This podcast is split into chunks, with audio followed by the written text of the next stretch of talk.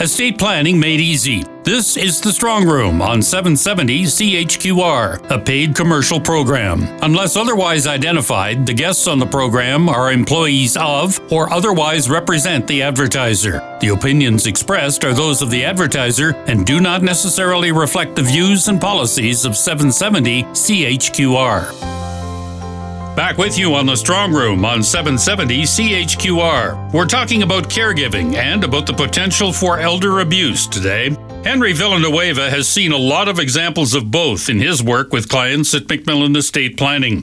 His thoughts reflect McMillan's long-held view that everyone, but especially those with considerable wealth and assets, need to have a plan in place to cover the what-ifs that are a part of life. That plan needs to take the caregiver into account. These are individuals who basically take time away from their lives, taking care of their immediate family, and they're doing that to take care of us and our families. Uh, we recognize the sacrifice they're going through and um, that they're doing this not just for the financial compensation, but hopefully because they care for us as well. Uh, as a matter of fact, based on studies, there are about six hundred to seven hundred thousand caregivers in Alberta of a population of nearly about plus or minus four million. In that particular case, we can easily know the significance uh, that these individuals play in our lives, especially at this time where we recognize uh, the baby boomers are coming into play.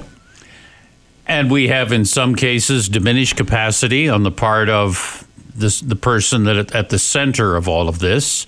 Some care is benevolent, and, and some care may, uh, unfortunately, include uh, some form of duress, or at least some possibility that a caregiver is taking advantage of a particular person. That is correct, Peter. And just coming from the legal background, Uh, we have three personal planning documents. The will that kicks in upon us passing. We have the power of attorney and the personal directive, and these kick in upon us losing mental capacity. And as a matter of fact, based on the studies that I've read and cases uh, of adults aged eighty-five years old and above, twenty percent will actually activate those powers of attorneys and personal directives. And as a matter of fact, with these personal directives and powers of attorneys being activated, there is a need as well for care. And in this particular case, care doesn't only come from the agent appointed in the personal directive or the attorney appointed in the power of attorney. This also comes by ways of family members, relatives, friends, and also hired help. And what we want to make sure in these instances is that this help and care is that which we expect it to be. And I'll give you a case study from one of the families that we deal with. We, McMillan Estate Planning, has acted as power of attorney for uh, a really nice uh, senior lady who's lost capacity. And what we did as an organization is provide a caring caregiver for her. And we get regular reports from the caregiver and the independent or um, assisted living facility. And part of that statement is basically how her money was spent. And we would giggle in the office when we see that the lady who's being cared for eats quite a lot of ice cream. And, you know, we wink at each other and smile because this old lady couldn't eat, you know, this much ice cream in a day, let alone three or four times in a week. And we know that it is the caregiver, maybe, who is eating and buying this ice cream and just sharing a little bit with her. But part of it is that we know that caregivers have access to money of the person they're caring for, especially if that person has lost capacity. But in this particular case, you want to make sure that the bigger things are not overlooked.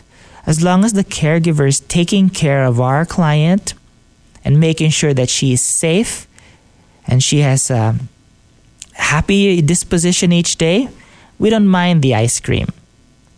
And as a matter of fact, you know, we would appreciate that the caregiver be happy as well. Because if you have a happy caregiver, then you minimize the risk of elder abuse. What else can we talk about with respect to making sure that the caregiver provides that kind of Uh, personal care, but doesn't take advantage of the situation? You always have to acknowledge that First and foremost, this is a job for the caregiver, and he or she must act professionally in that particular capacity. You must look at this independent first before any other way. And how do you make sure that you minimize this seemingly awkward situation of elder abuse? You have to make sure that the family members, the kids and relatives monitor the caregiver, and there is also a check and balance with what he or she is doing. Never allow your caregiver to um, act for the elder by himself or herself. Always make sure that there's checks and balance. Always make sure that he or she is reporting in a certain manner whatsoever. Because the absence of uh, reporting or the absence of accountability breeds their intention to have an opportunity to uh, to be abusive. So what do you do in that particular case? You make sure that they're providing reports. You make sure that you do physical, actual inspections and surprise inspections as well. While the caregiver is taking care of the elder person, go to the facility. Visit and see what they're doing on a day-to-day basis. Check in with their neighbors and other caregivers. Ask for their opinion. Basically, act as a private investigator, but assume that nothing is wrong and just be prudent and diligent. Investigate. Ask the facility. Ask friends. But the best way to make sure that uh, elder abuse is prevented is take some time to spend with the elder person who's being cared of, him or herself. Inspect him and make sure that he is um, happy, and see how his reaction is when he is with the caregiver as well, because that will tell a, t- a story as well. So if there is if there is fear involved, then that's a uh, that's a red flag. If there is uh, disinterest involved, that's probably a red flag. Um, I think your point about checks and balances and and uh, trust but verify is pretty interesting. Definitely. Also, it's very um, interesting as well to take into consideration the doctor's perspective. The doctor, we assume, has an unbiased interest in what is best for the elder.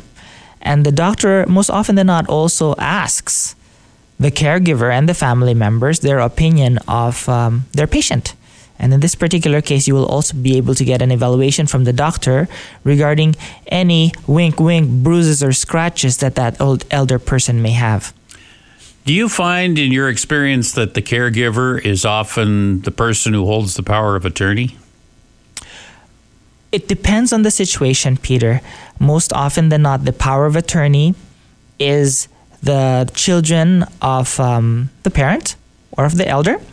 And what the children do is they appoint or hire a full-time or part-time caregiver to act as a nurse, because they can't um, do it themselves due to restrictions of time and because they have to live their lives as well. But in certain instances where the children are of a certain age where they themselves are retired and able to take care of their parents, they always do that. And of course, sometimes uh, children don't live in the same locale as the parent who's being cared for, and so you're having to monitor remotely, as it were, from a distance, uh, which isn't always the best scenario. That is correct, Peter. That it's very challenging if uh, the power of attorney is uh, far away from the caregiver, because uh, there needs to be further measures to monitor. However, there are also instances from our experience at McMillan Estate Planning where the children bring in the elder parents to live with them in their house. And they get free daycare because the grandparents love to take care of their grandkids. And at the same time, uh, the children are able to watch and make sure that mom and dad's health are uh, in good order. So a plan, to wear out a popular theme, is certainly in order for however this story unfolds. We always look at ourselves as Superman and Superwoman, and we will live long and we will never get sick or get to the point where uh, we need diapers. However, we do believe that it's very smart for you to look ahead and think of what ifs. And in thinking and preparing for these what ifs, you will have a better sense of security and peace of mind that should something happen to you in the future unexpectedly, or should your health decline significantly, you know that you will be taken care of in a certain manner to which you are accustomed to and a manner in which you expect to be treated. McMillan Estate Planning Legal Counsel, Henry Villanueva. That's our show for this week. Contact McMillan Estate Planning at four oh three, two six six, six four six four or go online to mcmillan estate dot com. You've been listening to The Strong Room on seven seventy C H Q R.